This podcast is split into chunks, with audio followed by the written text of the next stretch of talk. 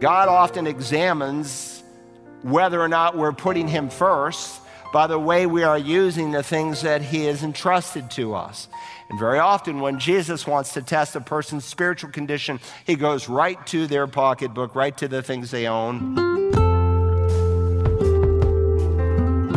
Welcome to Search the Scriptures, the Bible teaching ministry of Dr. Carl Broggi, Senior Pastor of Community Bible Church of Beaufort, South Carolina. We've begun a biographical study of the prophet Elijah.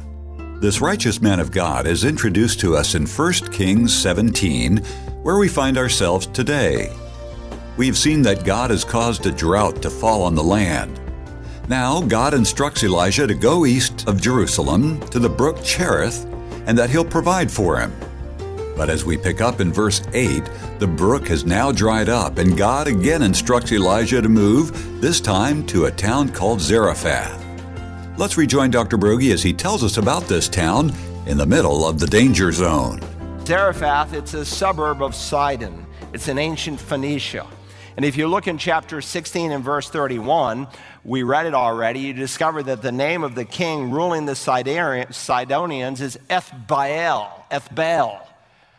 He took his own title because of his worship of Baal. That's Jezebel's daddy. And so Elijah is going to Baalsville. He's going to Gentile land. And God is telling him to leave his hiding place and to move to Jezebel's home turf, not to bury him, but the text says to provide for him. And so, to really appreciate what's happening, you have to know something about this city called Zarephath. It's enemy territory, it's a thoroughly wicked and depraved place. And of course, he makes the journey and he is, he is very much a wanted man. Remember, this is enemy territory. When we come to chapter 18 and verse 10, we'll read, As the Lord your God, Obadiah, this prophet of, I mean, this servant of God who's caring for the prophets of God, comes up to uh, Elijah and says, As the Lord your God lives, there is no nation or kingdom where my master, meaning wicked King Ahab, where my master has not sent to search for you. See what God's saying? God is saying here in verse 9, Elijah, I want you to go to the heart of enemy territory because I have a widow who's going to provide for you.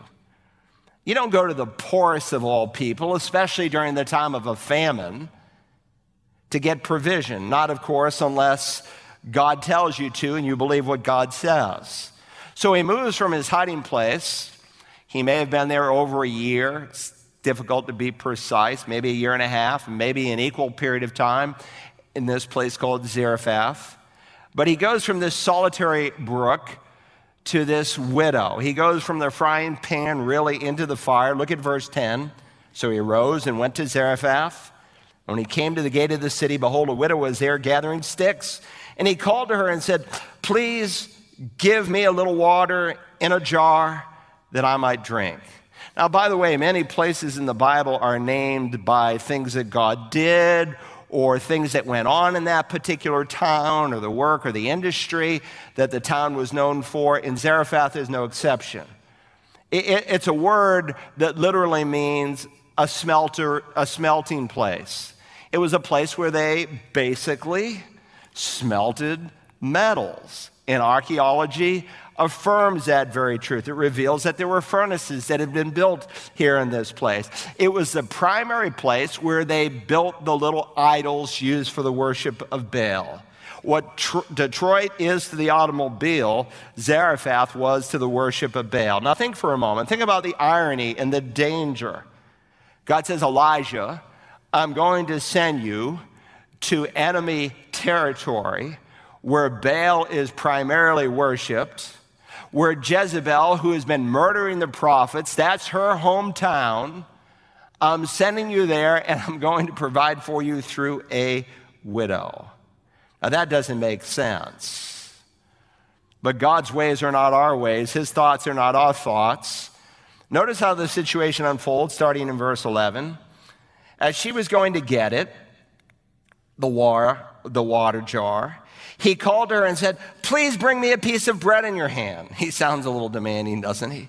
First, he wants a drink of water in the middle of a severe drought. Now, he wants a piece of bread.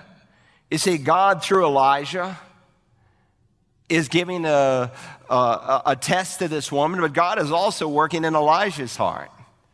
He needs to be compliant. He needed to be obedient to go to this place to begin with, and she needs to be compliant. She needs to be obedient to do what the prophet of God says. So notice he's working on her as well. Verse 12 says, But she said, As the Lord your God lives, I have no bread, only a handful of flour in the bowl and a little oil in the jar. And behold, I'm gathering a few sticks that I may go in and prepare for me and my son that we may eat and die.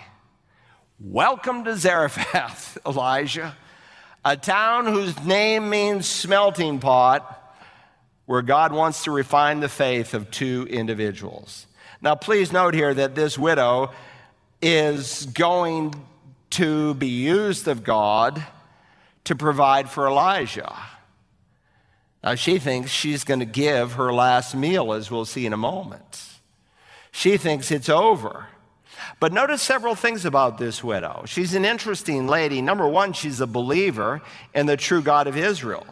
She prefaces her statement to Elijah with the words, As the Lord, that is YHWH, as the Lord your God lives.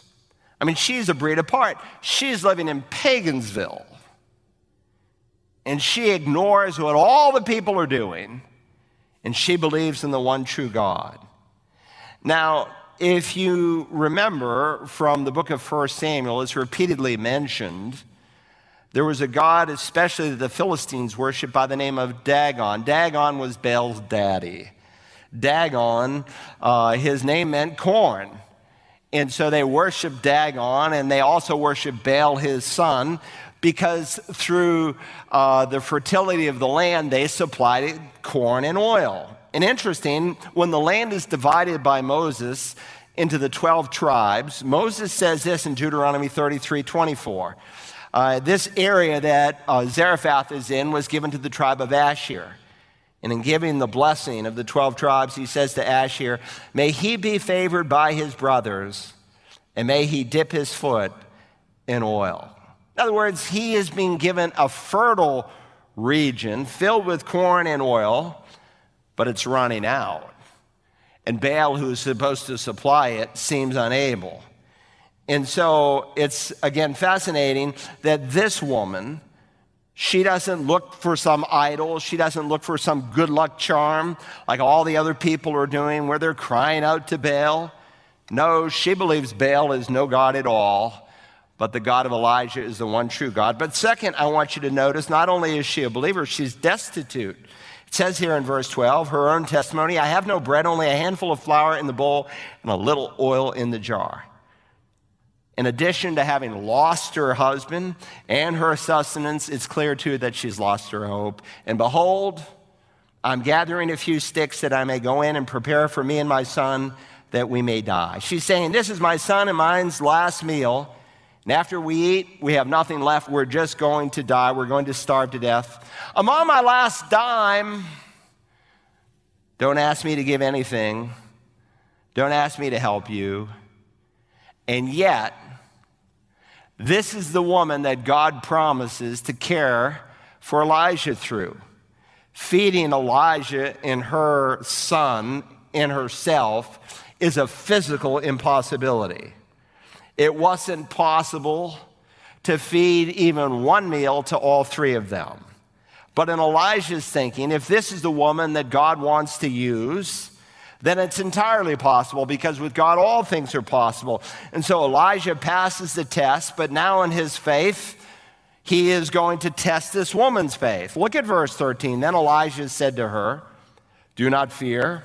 Go and do as you have said, but make me a little bread cake from it first and bring it out to me, and afterward you may make one for your son. Now, why and how could Elijah speak that way? Because his faith was growing. He was getting stronger. Your faith is like a muscle. The more you exercise it, the more you respond, the greater is your capacity to trust God. You can't talk that way like Elijah did unless you walk this way as Elijah did.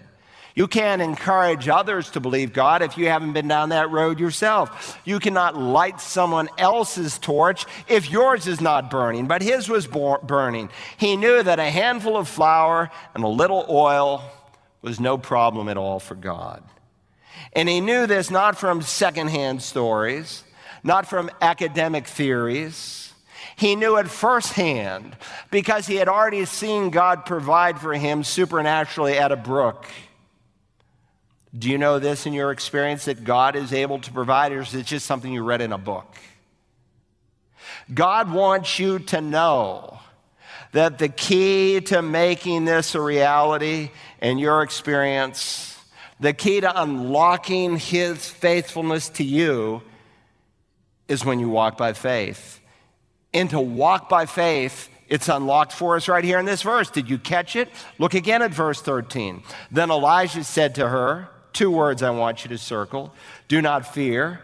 Go do as you have said, but make me a little bread cake from it first. Circle that word first. And bring it out to me. And afterward, circle or underline that word afterward. First, bring it out to me, and afterward, you may make one for yourself and for your son. Now, that's a difficult command that she receives from this man of God. Make the cake for him first, she could have thought, well, that's kind of selfish of him. That's unkind. Me and my son, this is our last meal. She had been rationing the food carefully.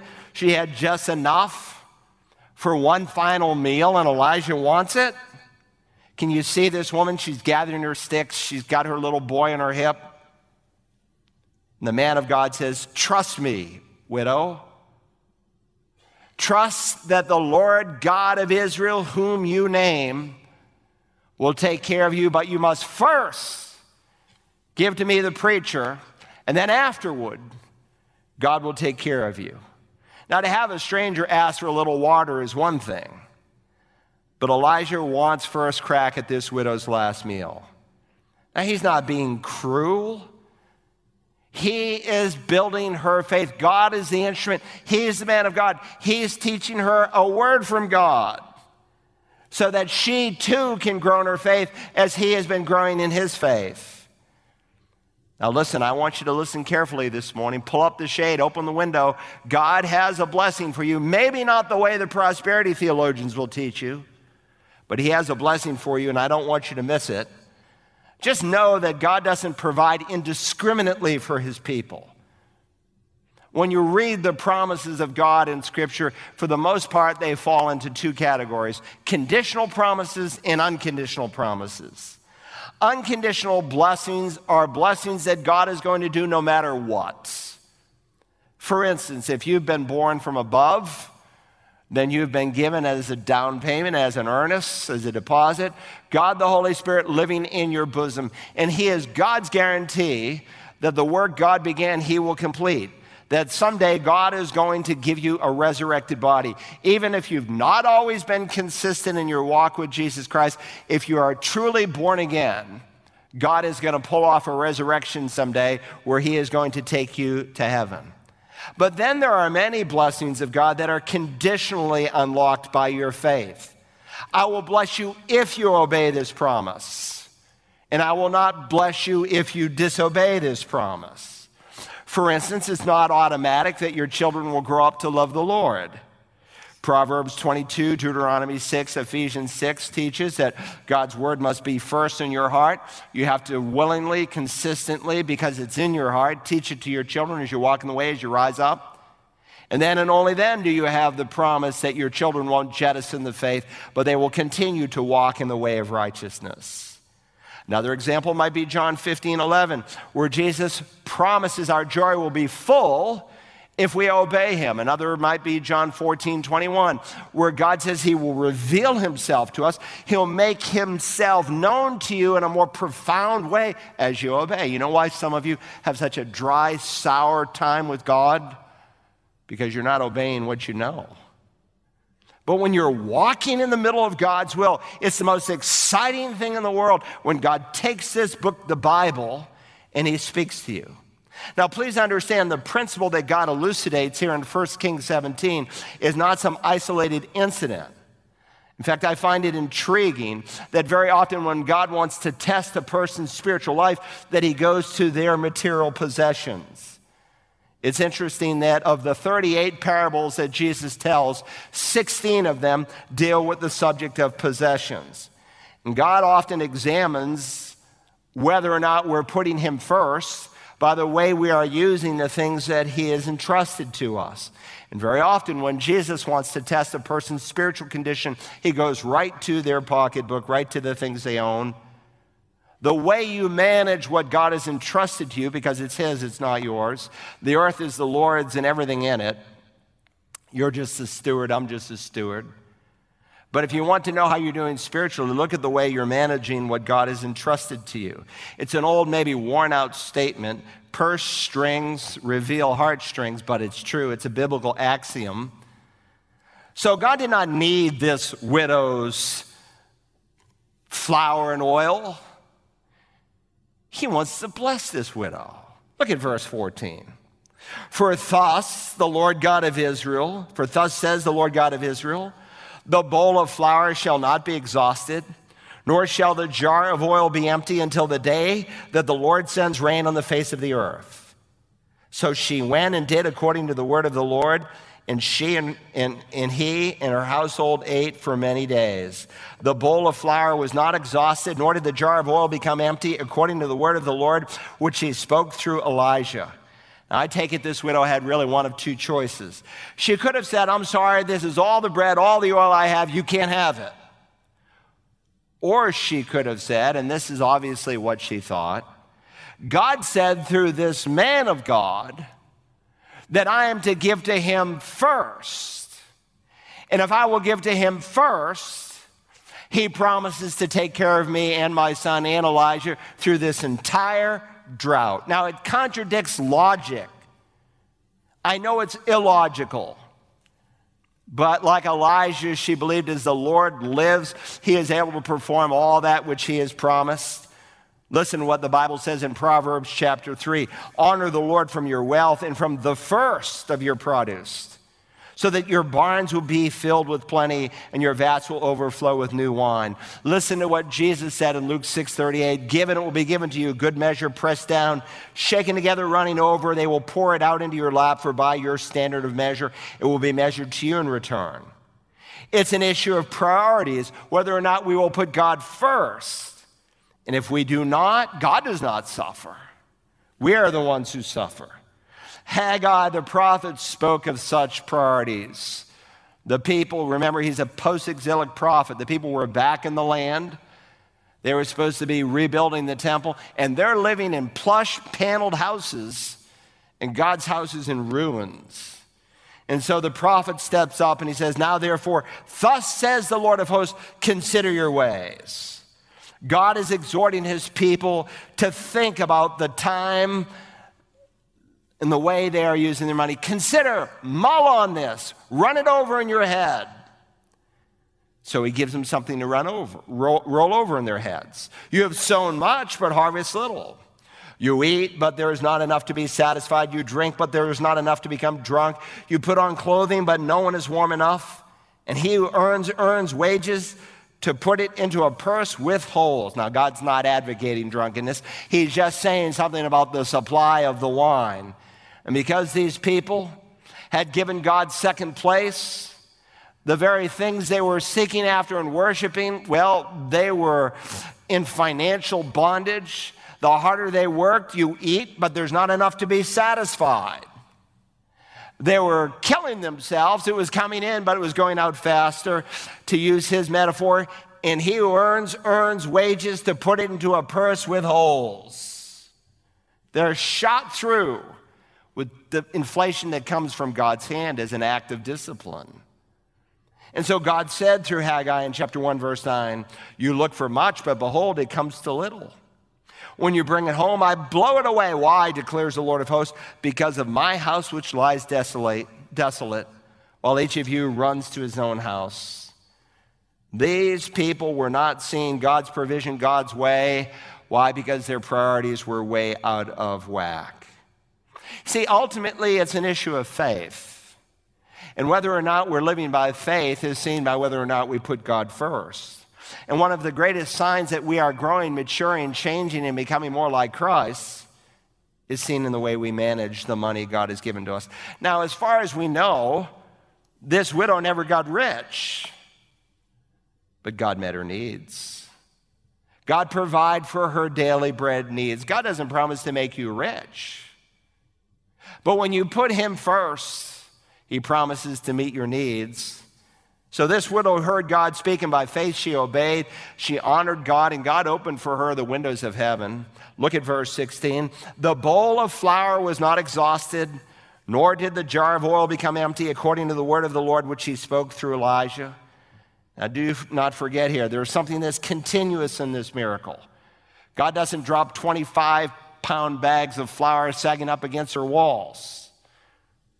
No, this is a daily quiet drama of walking by faith of the jar and the jug.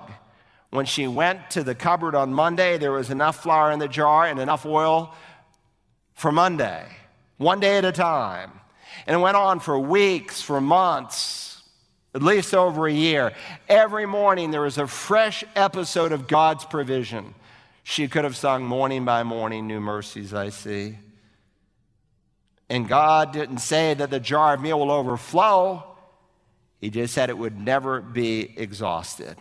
Now, that's the obedience, that's the compliance of faith, is seen both in Elijah and in the widow. There's something else I want us to learn if our faith is to develop, and it's the challenge of faith. The challenge of faith there in your note taking outline. Look now, if you will, at verse 17. Now, it came about after these things. When you read that, you're forced to ask, after what things? After his encounter with Ahab, and after his time at the brook, and after the miracle of prov- God providing for a starving widow and her son by providing meals of bread, and after God's promise that the oil and the flour would stay until the famine was over. After these things, now comes an even greater test of faith. Now it came about, verse 17, now it came about after these things that the son of the woman, the mistress of the house, became sick. And his sickness was so severe that there was no breath left in him. Now, the Hebrew word for breath is neshama.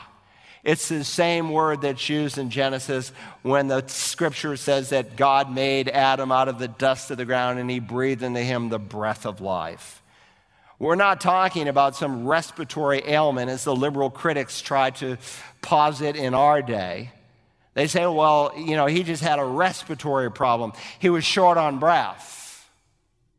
No, he was dead. He was dead, dead. Now, for many days, this widow and her son with Elijah had enjoyed seeing God's provision day after day, month after month. But now the breath of life was gone. We're told in verse 18. So she said to Elijah, What do I have to do with you, O man of God? That's not a compliment. She explodes in anger. She evidently believed that there was a relationship between Elijah being a man of God and this judgment that had come on her home. Translated, paraphrased, why did I ever invite you into my home? Why did I ever have the misfortune of meeting you, Elijah? She's in the process of lashing out after the only one who's ever prayed for her, who sought God for her, who cared for her, who interceded for her, and can still help her. But she not only blames him, she blames herself for this son dying, brought up into the recesses of her mind some sin in the past. Notice, you have come to me to bring my iniquity to remembrance and to put my son to death. In her memory, there was some dark sin, not named here, but it dwarfed all her other memories. We're not told what it is, but she connects it with this judgment from God. She's thinking that some past sin in her life, that God, who had decided to lift her up and to bless her, was now throwing her down to the ground by bringing her child in death. And she is holding that little lifeless boy in her arms. Elijah compassionately speaks to this widow. He doesn't lash out. Look at verse 19. He meets her in her grief. Give me your son, Then he took her from her bosom, which tells you he's a little boy, and carried him up to the upper room where he was living and laid him on his own bed. He doesn't lash out in anger, but he takes her son up to the room where I'm sure he had fought many battles in prayer. And God is about to do something through Elijah that up till this date he had never done in the history of humanity. He is going to bring someone back to life. By the way, do you have an upper room of sorts? You say, I don't need one, I don't want one. That just shows you're unregenerate. Do you have an upper room? A place where you can meet God, where you can convene with God? Remember, James tells us in the New Testament that he was a man of effectual, fervent, earnest prayer. He reminds us that the effectual, fervent prayer of an earnest, of, of a prayer of a righteous man accomplishes much. And to illustrate it, he uses Elijah. And so when this tragedy comes, what does he do first? He goes to God in prayer. By the way, when tragedy comes into your life, where do you go first? So we're told in verse 20, he called to the Lord and said, Oh Lord my God, have you also brought calamity to the widow with whom I am staying by causing her son to die? He is honest, as seen in the question he asks. He does not know why this boy has died. In essence, he's saying, Lord, what are you doing? What is it, Lord? Oh God, what do you mean by this? His prayer really begins with a question. And he's pleading the case of this widow before the Lord God. Have you ever done that? Have you ever put yourself in prayer for another person, pleading their case, interceding for them? So, very often we think when people are in distress that we just need to answer their why questions. But sometimes we don't know the answer to their why questions. When my son and daughter in law lost our little grandbaby, I couldn't tell them why.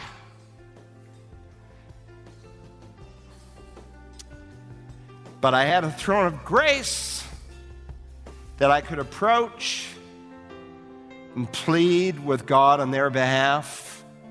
We don't always have the answers to life's tragedies, but as Dr. Broggi noted, we have a God who loves us and cares for us in the depths of our despair, and He carries us through the most difficult days. To listen again to today's message, Faith in the Crucible, use the Search the Scriptures app available through the App Store and Google Play Store or visit us online at searchthescriptures.org. You can also order a CD or DVD by calling 877 787 7478 and request program ELI2. Search the Scriptures is made possible through the prayers and financial support of listeners like you. Tomorrow, the conclusion of Faith in the Crucible. Join us then as we search the Scriptures.